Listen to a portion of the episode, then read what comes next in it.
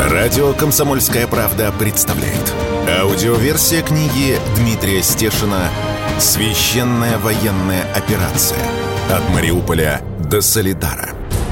Читает Григорий Данцигер. В книге упоминаются террористические, экстремистские организации, полки, батальоны, спецподразделения. Кракен, Азов, Правый сектор, ИГИЛ, которые запрещены на территории России.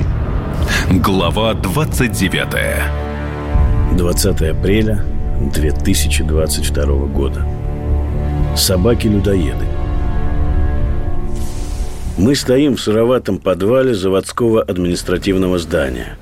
Лучи фонарей пляшут по полу, где кучами раскиданы морпеховская форма и пресловутые спецовки «Метинвест», холдинга, которому принадлежит и завод имени Ильича, и «Азовсталь». В отдельном углу битые ноутбуки и радиостанции. Две станины от «Птуров». Устройство для пуска противотанковых управляемых ракет. Боеприпасы в штабелях, индивидуальные перевязочные пакеты – из сырой неопрятной постели вытягивают за угол флаг 501-го батальона морской пехоты. Должны были обмотать вокруг тела и вынести из окружения на себе, но не стали. Лом говорит: тормознули вчера двух мужичков, акцент западенский немного, едва чувствуется, но убедили нас, что работали на заводе, на заработки приехали. Правда, у одного из кармана торчал телефон. На экране логотип с этого флага. Чуть не отпустили их. Я на автомате резюмирую. Поварами были или связистами. Лом смеется. Братан, как ты угадал? Прощаемся с провожатым у его блокпоста. Он притулился за стеной аптечного павильона. На дверях написано губной помадой: труп. Лом машет мне и кричит: не надо, не заходи. Но я захожу. Труп мужчины объеден собаками, торчит грудная клетка. Рядом лежат два мертвых пса. А третий рычит на меня из темноты, и в лучах фонарика его глаза жутко вспыхивают желтым. Я прячусь и выскакиваю из аптеки. Лом уже стоит у дверей и говорит мне: я больше не глажу собак. Они все здесь людоеды. Там еще одна. Еще один людоед. Лом опускает предохранитель и шагает в темноту. У заводской стелы витрины предприятия моего товарища окружили несколько женщин. Он набирает на своем телефоне номера, которые ему диктуют наперебой. Если соединяет, дает трубку, сказать, что живы, что скучают, что любят. Ко мне подходит девушка с лицом грязно-серым от вечных подвальных буржуек. И пахнет от нее выгоревшим домом, нечистым ядовитым дымом пластика и ДСП. Впрочем, от меня пахнет так же, только чуть слабее. Девушка говорит мне неожиданно: тут снарядом в парфюмерный магазин попало. Все побилось. Можно я возьму себе духи? Там не все вытекло. Мне нужна пауза, и я отвечаю вопросом: а сами как думаете? Вот я и спрашиваю, это будет воровство или можно? Я смотрю влево и вправо, на проспекте, на асфальте и газонах буквально вокруг нас, везде холмиками лежат трупы. За моей спиной на Азовсталь только что пришел пакет градов, и они все никак не закончат рваться. Впереди в серых трубах завода еще копошатся люди, которые не скрывают, что пришли сюда нас убивать, давить русню. И девушка просит духи. Разбитый пузырек с духами. Говорю: конечно, возьмите. Не вижу в этом ничего плохого. Зачерпываю из пачки сигареты, сколько ухватил, и вкладываю в грязную ладошку. Девушка уходит, улыбаясь, и, оглядываясь, тоже улыбается. Мой товарищ негромко замечает: Дмитрий Анатольевич, вы только что разрешили местному населению мародерство. Я не соглашаюсь. Ей это очень нужно. Может быть, так же сильно, как всем московским женщинам вместе взятым. Понимаешь? Она хочет опять быть женщиной, а не жертвой артобстрела. К нам подходит местная жительница Тамара. Поговорить, но из-за контузии не слышит ответов, не слышит и себя. Просто показывает рукой на свой дом без крыши и повторяет сиплым, сорванным голосом: «Посмотрите, как я живу!» Мы видим. 21 апреля 2022 года. 10 вагонов бомб на ангар. начался штурм Азовстали. До противника 200 метров. Никто из нас не знал тогда, что через несколько часов в Москве будет принято самое рациональное решение – заблокировать нацистов из Азова в их подземельях. Пусть пьют из-под себя и едят собак-людоедов, заслужили. Или сдаются. А пока Азовсталь выворачивали наизнанку и разглаживали. В максимальном приближении война здесь напоминала сражения в городах Сирии, Хомсе, Алеппо или на окраинах Дамаска. Да, такое массированное применение артиллерии и авиации Ближнему Востоку даже не снилось. Но общих деталей хватает. Например, передвижение по этому промышленному мегаполису только через проломы в стенах. Ходы проделаны штурмующими группами с помощью кувалд и взрывчатки или снарядами при обстрелах. В наш дом мы заскочили через пролом в углу. Дальше наверх шли остатки лестницы, узенькая, не шире сигаретной пачки полоска бетона с уцелевшими перилами. Вниз смотреть не хотелось. Выше на каком-то офисном стуле сидел наш боец, а у его ног стоял пулемет. Он подбадривал карабкающуюся вверх журналиста и подсказывал, куда лучше поставить ногу и за что зацепиться. Единственное безопасное место в этом здании – 20-метровый отрезок коридора без дверных проемов и окон. Там и собрался весь личный состав штурмовой группы, кроме часовых. Дверные проемы мы пробегали, пригнувшись, но с другой стороны здания, в комнатах без стекол, уже был наш тыл. Там заработала полевая кухня, разогревались консервы из пайков. Лютый сквозняк растягивал дым по этажу. Я подоспел ко второму этапу операции – окончательная зачистка. Наш командир, улыбчивый боец с позывным «Лес», рассказывает, куда мы встряли. Слева от нас противник. В 600 метрах. Теоретически он может простреливать коридор, в котором мы сидим. Но зачем ему это сейчас? Слова Леса не нуждались в пояснениях. Судя по бесконечным залпам гаубиц, противнику слева было не до нас. Там уже что-то горело, лопалось, взрывалось. Лес продолжал. А вот по фасаду нашего здания до противника всего 200 метров. Сейчас там начнут работать штурмовые группы. Наша задача – не выпустить противника из этого ангара. Ангар был внушительный, гигантский. Лес показал мне секретную карту – 100 метров в ширину и метров 300 в длину. Я смотрю на ангар через трубку разведчика, выставив перископ из дверного проема. Вижу только серую крышу. Сам корпус скрыт кустами, на которых уже начали пробиваться первые листья. Не сразу понял, почему Лес источает такую уверенность.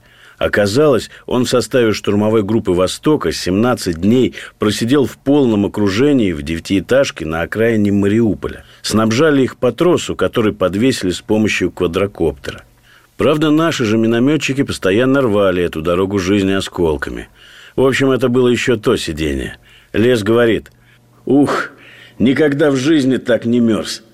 Мой собеседник даже вздрагивает при этих словах и сжимает кулаки. Мышечная реакция сохранилась, хотя прошел почти месяц. А воду где брали? В унитазных бачках и водогреях. Нас было 20 человек и гражданских 15. Выжили. К командиру подходит боец. Лес, у нас подвал не зачищен, не осмотрен и не забаррикадирован.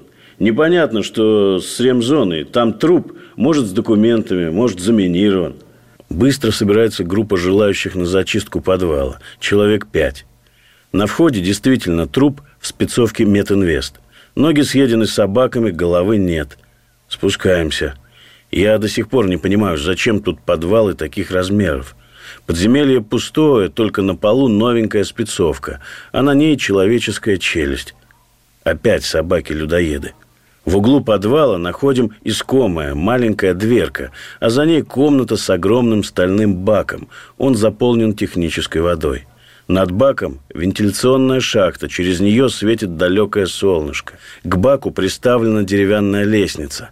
Лес резюмирует. «Все понятно, мужики. Здесь они и шастали за водой. Баррикадируем тут все и минируем». Парни стаскивают в подвал старые рекламные щиты и вывески валютных обменников. Дверь в гараж стальная, и мы ее закрываем изнутри кувалдой. Все. Можно перевести дух на втором этаже в безопасном отрезке коридора. Я приношу туда сорванную с петель дверь, какие-то кофты и диванный пуфик. Надвигаю каску глубже, укрываю колени и начинаю согреваться. Здание проморожено с прошлого года, сквозняки выдувают любое тепло. Шучу, укладываясь на свои лежанки. Вот теперь я настоящий военно-диванный эксперт. Наш дом в полуокружении. Позиции врага бомбят без остановки, и если лежа на полу смотреть вдоль стены, видно, как она ходит ходуном и даже изгибается. Бросаю парням упаковку карамелек. Кто бы видел эту радость и оживление во время дележки конфет. Всем досталось по две.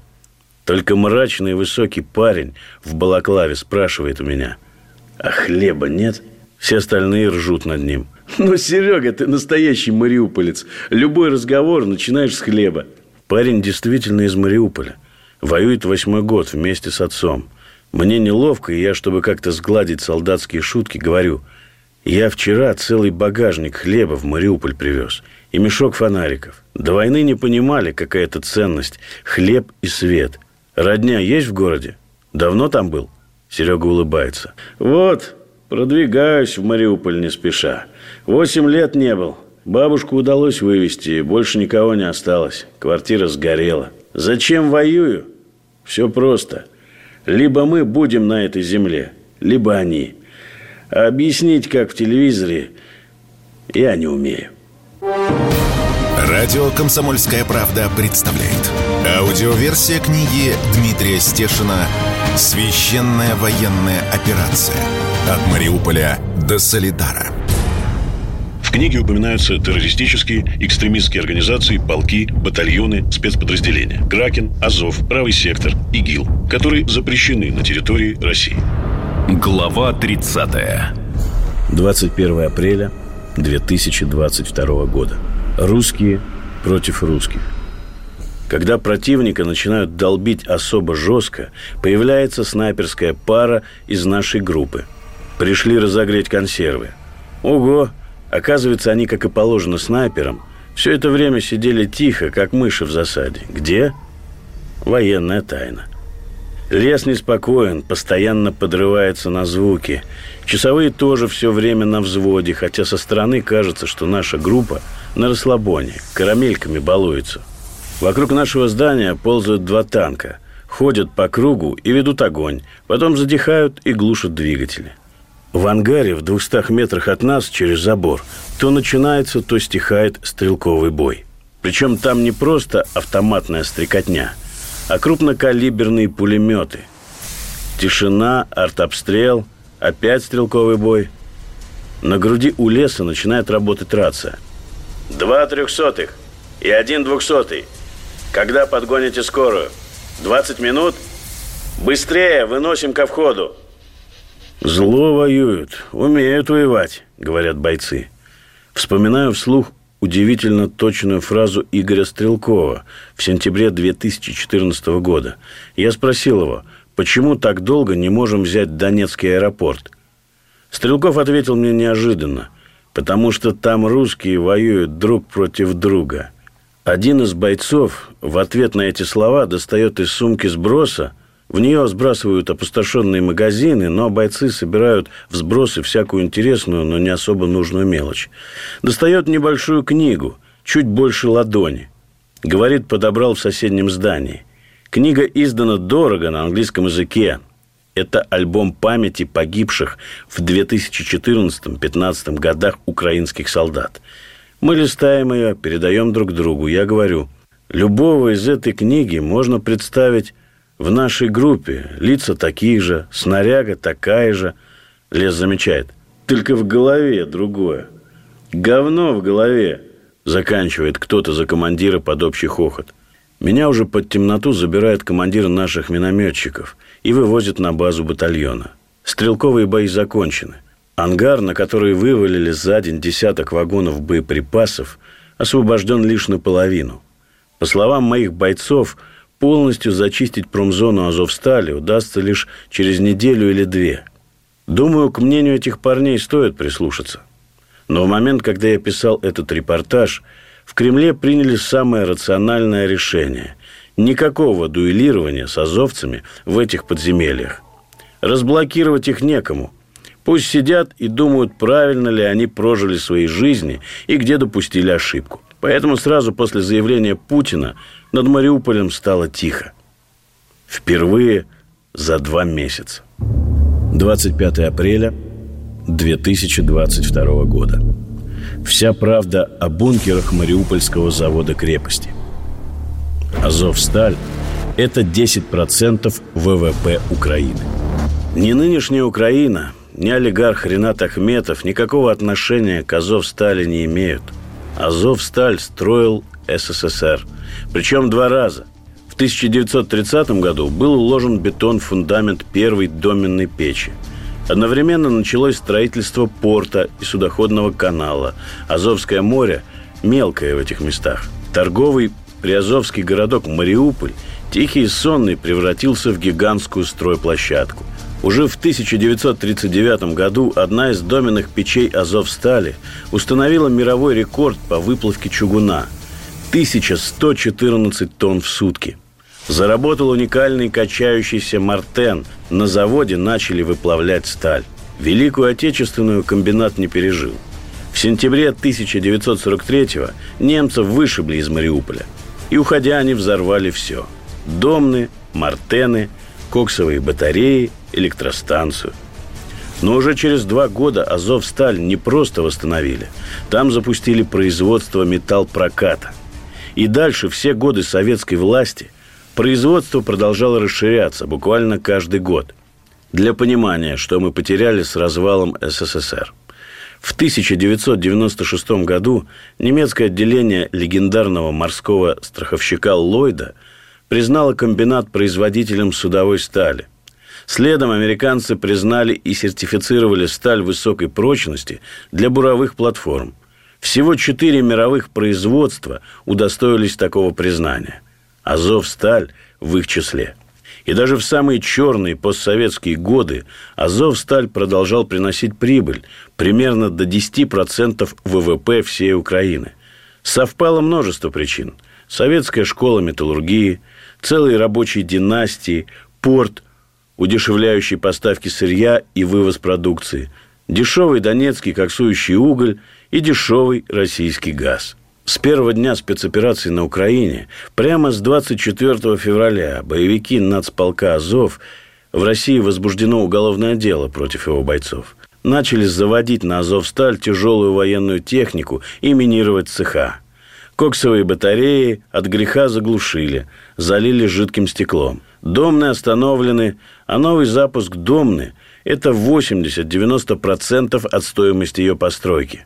Сам завод обесточен уже 2-й месяц. Сотрудники – 14 тысяч человек.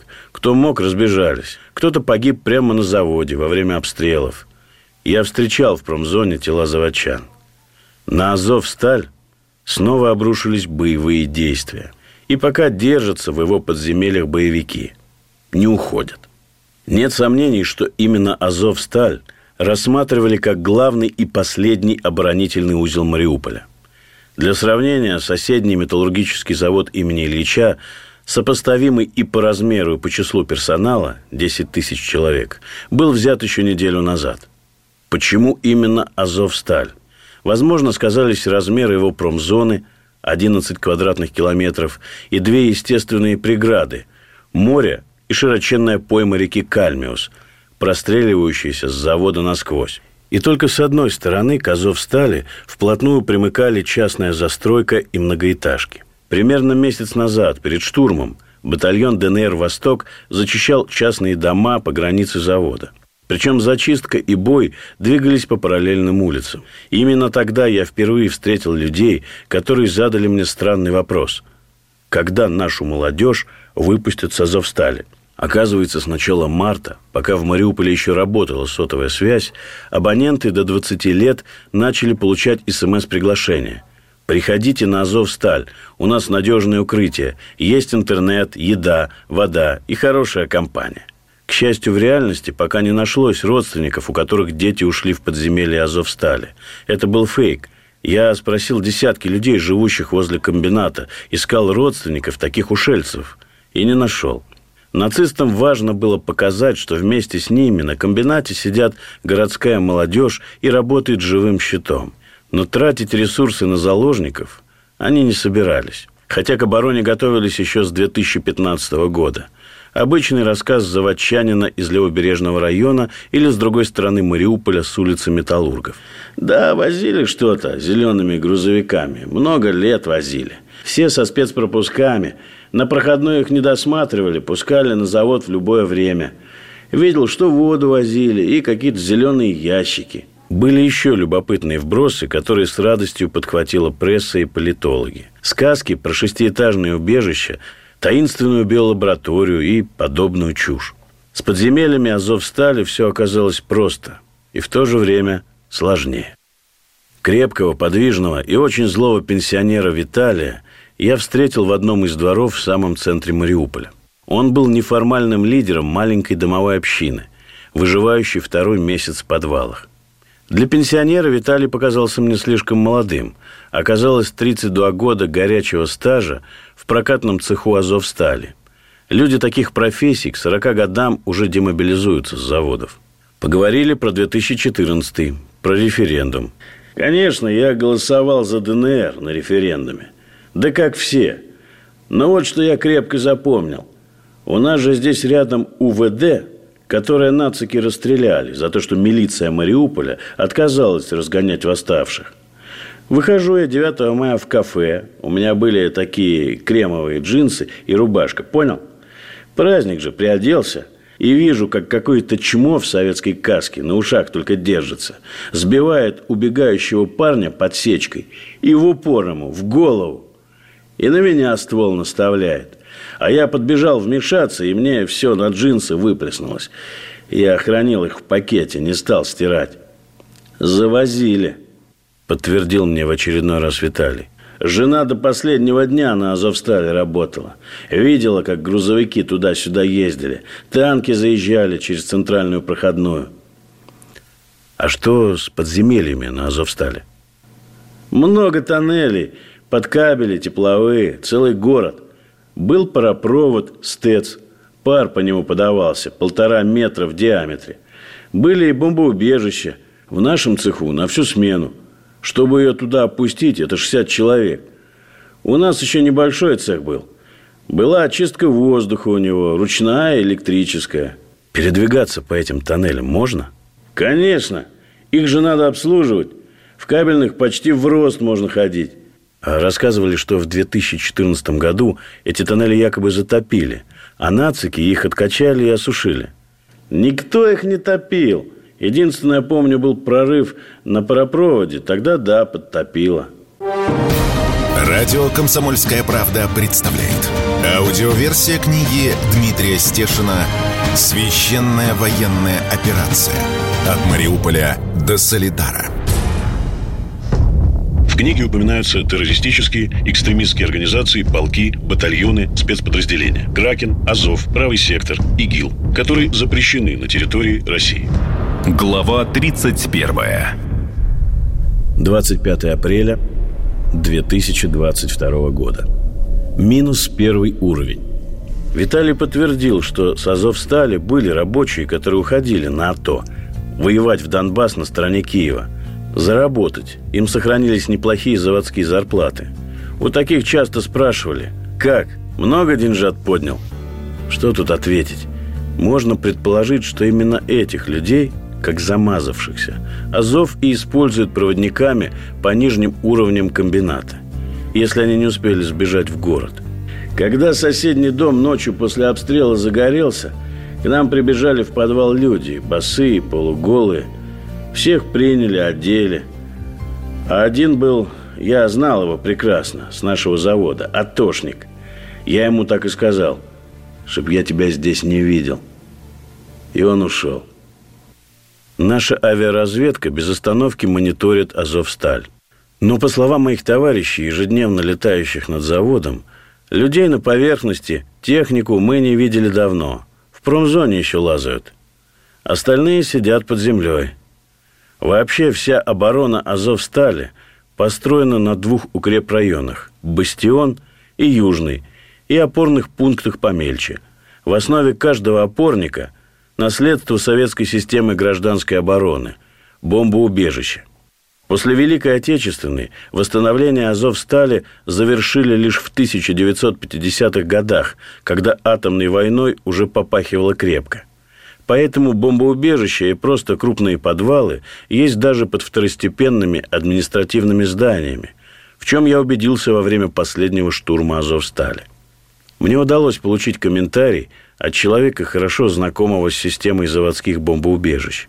По его словам, информация, что убежища соединены между собой, это бред, который противоречит концепции защиты от атомного и химического поражения.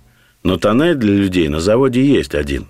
Он ведет от памятника с танком в центре территории к главной проходной, предназначен для эвакуации инженеров и руководителей с территории завода. Еще одна его задача — сделать скрытным перемещение по заводу рабочих смен, больших масс людей. В Ленинграде на Кировском заводе сделали такой же тоннель после того, как осенью 1941-го немецкая артиллерия накрыла проходную. Было ранено и погибло 400 человек. Я спросил прямо: а где сидит Азов? По словам моего собеседника, скорее всего, это два убежища под крупносортовым прокатным цехом и под конвертерным цехом. Они могут вместить 1780 человек. Это убежище первого и второго классов. Они заглублены на 6-10 метров, укрыты бетонным тюфяком. Система фильтрации воздуха рассчитана на месяц работы. Есть помещения для дизель-генератора, лазарета, для штаба и командного состава, скважина с водой и канализация. Можно предположить, что именно там скрывается весь цвет Азова, а вместе с ним и западные советники-наемники. Все остальные, включая заводчан, укрываются в убежищах третьего класса. Их на Азовстали еще 24 штуки. Эти убежища можно определить по низким потолкам на тех видео, где нацисты приносят этим несчастным людям какую-то еду в синих пакетах от мусора. Судя по целому потоку жалоб от голодающих азовцев, неофициальная информация о том, что наша артиллерия размотала их склады с продовольствием, косвенно продолжается. А еще есть проблема с ранеными. Их сотни. Меньше и не может быть при такой интенсивности боев и артобстрелов. Медикаменты давно на исходе. Боеприпасы у нацистов тоже кончаются. Как верно заметил один боец из штурмовой группы «Востока», сколько патронов не запаси, все мало. Но есть интернет. Илон Маск презентовал Украине и ее армии 200 спутниковых модемов. Можно передать во всемирную сеть, как выглядит пасхальный кулич азовца. Кусок хлеба с каплей варенья. Или очередные просьбы о поддримке и до помоги. Что будет дальше? Превращение Азовстали в руины было остановлено Путиным. Об этом не говорилось вслух, но если Азовсталь будет разрушен, существование Мариуполя и его восстановление может потерять всякий экономический смысл. Пока степень разрушения завода не подошла к критической точке. Потому массированные артналеты прекратились. По словам командира батальона «Восток» Александра Ходаковского, сейчас наши обрезают хвосты вокруг завода, чтобы уменьшить радиус территории, с которой не должна проскочить муха. Мы выводим подразделения на другие направления и оставляем вокруг Азовстали ровно столько сил, чтобы держать противника зажатым со всех сторон. Сколько они еще будут там сидеть? Недолго. Могу судить лишь на основании собственного опыта, как участник славянского сидения, то есть обороны Славянска в 2014-м. От начала и до конца мы таких жалобных сообщений, как сейчас у азовцев, в эфир не посылали. Эту заметку я привел здесь, потому что собранная информация по подземельям Азовстали в целом оказалась абсолютно верна. В этом я убедился через 2 недели лично. 28 апреля 2022 года. Странный след биолабораторий и госпиталь отчаявшихся. Жуткое место выбрали для своего госпиталя украинские захисники завода имени Ильича. Технологический тоннель на входе под доменный цех. Судя по табличкам, во время работы завода находиться тут было категорически запрещено. Но завод давно обесточен и стоит. В 100-метровой бетонной кишке поставили грубо сколоченные двухэтажные нары. Мусор выбрасывали там, где жили. Для отопления использовали огромную печь с названием «Казак». В печь на добрую память украинцы закинули пол-ведра патронов и, уходя, поставили мины-растяжки. Везде разбросанная военная форма, исподняя и заводские спецовки. Лекарства, капельницы и прочее медицинское добро навалено вдоль сырых стен. Одного физраствора наши уже вывезли отсюда грузовик. Подборка медицины поражает. Это либо советские препараты, извлеченные из каких-то замшелых складов, либо новенькие подарки из США и ЕС. Из украинского только зеленка и спирт. Впрочем, спирт давно выпит. В алкогольном безумии тут расписывали стены. Слава Украине и хочешь мира, готовься к войне. Украина понад усе. Слава нации. Помогаем начмету батальона «Восток» Ольге вытащить раскисшую коробку с какими-то препаратами. Говорит, здесь много чего с хорошими сроками хранения. Готовились воевать долго. Начмет перебирает фольгированные вакуумные упаковки. Это покрытие для хирургического стола. Это, чтобы отогреть переохлажденного. Химические грелки. Это устройство, чтобы восстановить дыхание. Сколько стоит? Не знаю. У нас такое не продается. Но вообще такой пакет может стоить жизни. Шевелю ногой кучу медицинского хлама и нахожу россыпь красных контейнеров со знаком биологического заражения. Сделаны в США. В желтые контейнеры собирают шприцы, иглы, скальпели. Их часто можно встретить в тату-салонах, например. Но эти красные. Значит, для особо опасных биоматериалов. Жидкости, крови, тканей. Зачем они здесь, на войне? Никто не знает и ответить некому. Те, кто мог что-то рассказать, в черных мешках за горой кокса. Выходим на поверхность с другой стороны штольни. Тишина давит. Востоковец Влад без остановки вертит головой, пытается контролировать обстановку. Но в хаосе труб и ржавых конструкций это сделать просто невозможно. Вокруг постоянно что-то звякает, бренчит. Ветер играет сорванным металлом. Или не ветер. Ольга вдруг говорит нам: «Мне здесь не нравится». Мы как-то пропускаем эту фразу мимо ушей. Нам тут тоже не очень. Ольга повторяет еще раз с нажимом. «Мне не нравится здесь».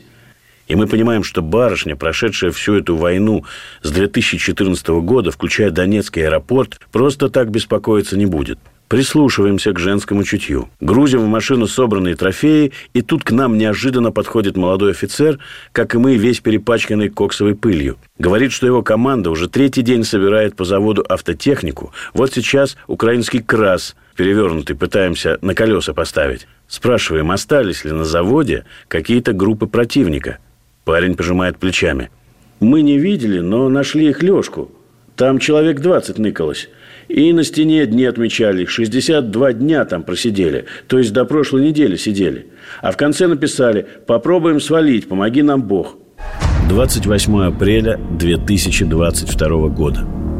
Концерт Чичериной на Азовстале в день тишины. Лживые переговоры. Единственное, чем нас можно удивить, тишиной на Азовстале. Не летает и не вылетает, как тут говорят об артиллерийских выстрелах.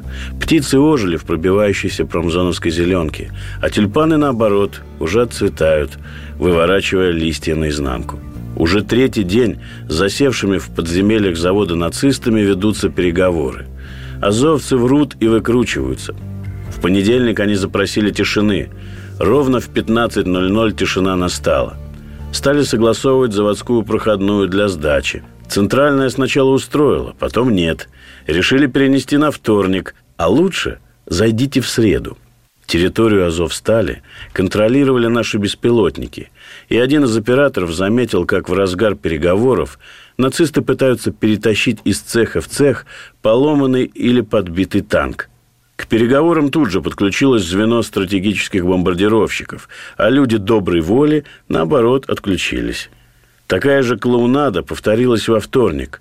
Закончилась ожидаемо. Было слышно, как над базой батальона ДНР «Восток» невидимые из-за чудовищной высоты прошли бомбардировщики, а потом землю качнуло несколько раз. Радио «Комсомольская правда» представляет. Аудиоверсия книги Дмитрия Стешина «Священная военная операция. От Мариуполя до Соледара». В книге упоминаются террористические, экстремистские организации, полки, батальоны, спецподразделения «Кракен», «Азов», «Правый сектор», «ИГИЛ», которые запрещены на территории России. Глава 32. 28 апреля 2022 года. Бабушка и развалины. К среде нацисты дозрели до осмысления. Им дали возможность все обдумать еще раз, и концерт Юлии Чичериной решили все-таки устроить прямо на передовой, в гигантском заводском ангаре «Азовстали». Еще несколько дней назад певицу здесь просто бы никто не услышал из-за канонады. Я везу на этот концерт принаряженных в чистое камуфляжное востоковцев. Мы опаздываем, потому что начмед батальона «Ольга» несколько задержалась со сборами, свято выдерживая все базовые женские принципы даже на войне. Начмед разговаривает с политруком Славы. Говорят о людях, которых мы освободили несколько дней назад. Это горький разговор с обязательной стандартной формулировкой. Все эти годы им было нормально. Ольга рассказывает. Вывозила из Мариуполя в Донецк бабушку, а она мне: «Вы мой дом разрушили, а я что-то не вижу, чтобы вас бомбили сильно. Где ваши развалины?» Я ей объяснила, что везу ее в безопасный район, где редко обстреливают. В зеркальце вижу, что Слава изменяется в лице. Он был все последние месяцы на передовой, имеет право на такие суждения. Хуже нацистов только обыватели. Да, хуже.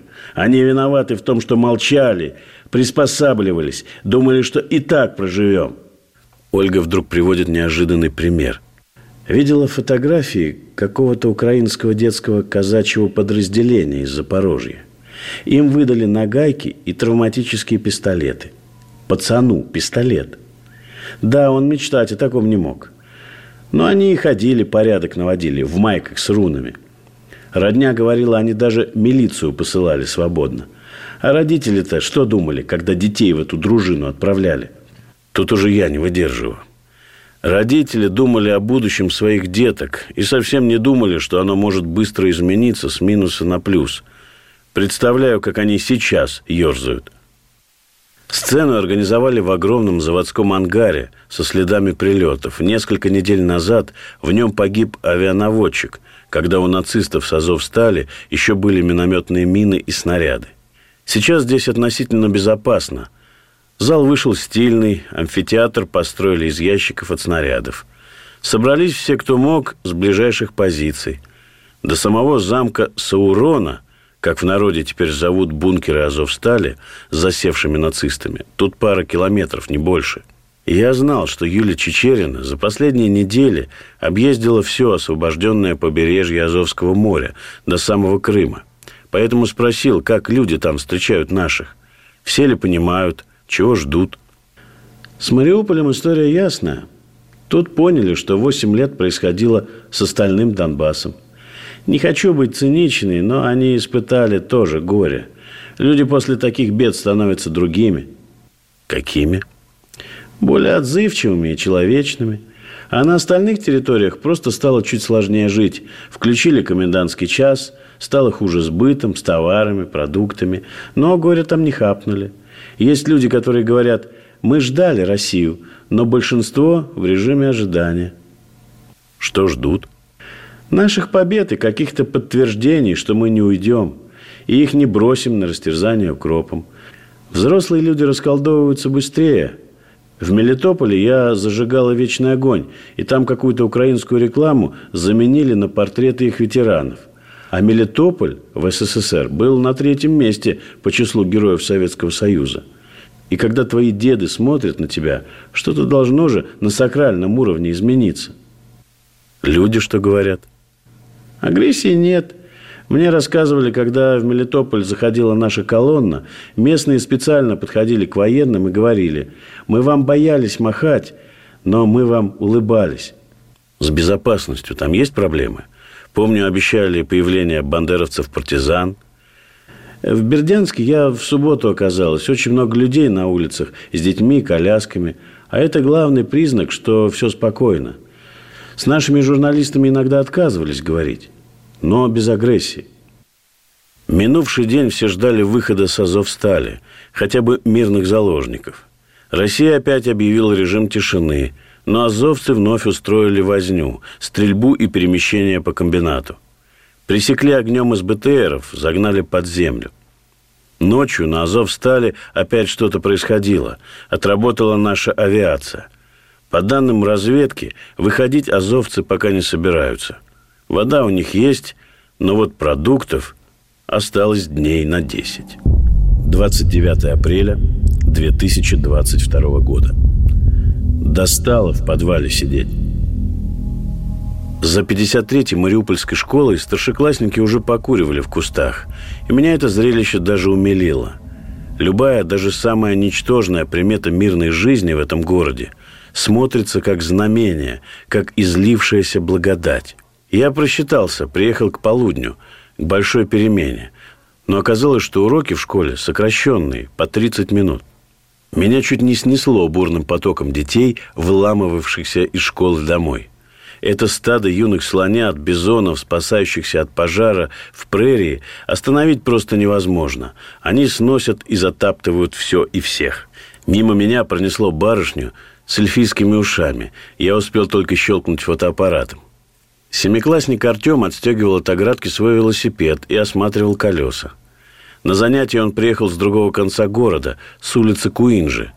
53-я – единственная пока работающая школа в Мариуполе. Артем объяснил свой интерес к колесам. «Пробьют.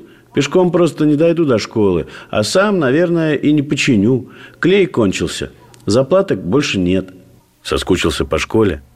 «Достало в подвале сидеть». «Так закончилось все?» «Некуда возвращаться. Квартира сгорела. Мы на последнем этаже жили. Весь этаж сгорел. Я раньше радовался, что у меня в комнате в окне море, корабли». Я проницательно уточнил. «Моряком хотел стать?» Артем вскинулся. «Конечно!» Я нашел, чем его утешить, хоть чуть-чуть. Рассказал, как в детстве каждое воскресенье вставал в 6 утра, чтобы посмотреть, как просыпается угольная гавань питерского порта. А потом этот вид, способный свести с ума любого пацана, застроили многоэтажками. Романтика исчезла, и ничего с этим не сделать. А квартиру Артема починят, и все станет, как было. Не знаю, поверил ли мне мальчишка. Пока в Мариуполе никто не верит, что город восстановят. Правда, говорят только об этом. Основная тема разговоров всегда и везде. В очереди за гуманитаркой или водой, или над самодельной печуркой у входа в подъезд. Их называют «вечными огнями», потому что горят они круглосуточно. Кастрюльки сменяются кастрюльками. В 10-этажном доме в подъезде в среднем осталось человек по 20, и каждому нужно что-то приготовить, согреть воду. Только крышки нужно закрывать плотно. Топят эти печурки битой мебелью, и запах горелого ДСП попадает в пищу. Срезанные осколками ветки давно уже собрали и сожгли, еще на второй месяц боев, а рубить свои деревья, как в Ереване или Тбилиси, мариупольцы не стали. Но пока ремонтировать город начали со школы. Директриса и завхоз бродят по коридору с рулеткой, измеряют оконные проемы. По словам директора, смету нужно сделать сегодня, и тогда уже на следующей неделе привезут и начнут ставить стеклопакеты. Захожу в школьную столовую. Последние припозднившиеся младшеклассники жадно допивают молоко, смакуют его. Жадно не метафора. Реальность. Учитель информатики Оксана Витальевна говорит мне, что утром малышам давали печенье и бананы, старшим молоко и пастилу. Пока не получается с полноценными обедами, но обещали пригнать полевую кухню. Дети голодные, конечно, особенно из многодетных семей. Я замечаю, что раз обещали военные, значит кухня будет. Школу продолжают не убирать, а драить. Она почти стерильна. Школе повезло, нацбатовцы обошли ее стороной. Обстрелы тоже миновали, больше половины стекол уцелели. Во внутреннем дворе разговариваю с замдиректора Натальей Волковой. По ее словам, сейчас в школе 1200 детей. До войны было 1400. Учителей собирали по всему городу. Многие приходили сами, из других районов. Я сама случайно узнала, на метро. Главный гуманитарный центр города, что моя школа будет работать. Самая большая проблема – доучить старшеклассников. Поэтому заниматься планируют до июля, чтобы наверстать пропущенные месяцы. Разумеется, боевые действия не прошли бесследно. В первые дни дети даже не понимали, что началась учеба. А сейчас я уже слышу, как они смеются. Спрашиваю главное, что изменилось в школьной программе? Часы русского языка увеличились. Раньше было 1-2 часа в неделю. Сейчас русский язык 4 часа. И 2 часа родной язык. А родной язык у нас русский. Радио «Комсомольская правда» представляет. Аудиоверсия книги Дмитрия Стешина «Священная военная операция. От Мариуполя до Соледара».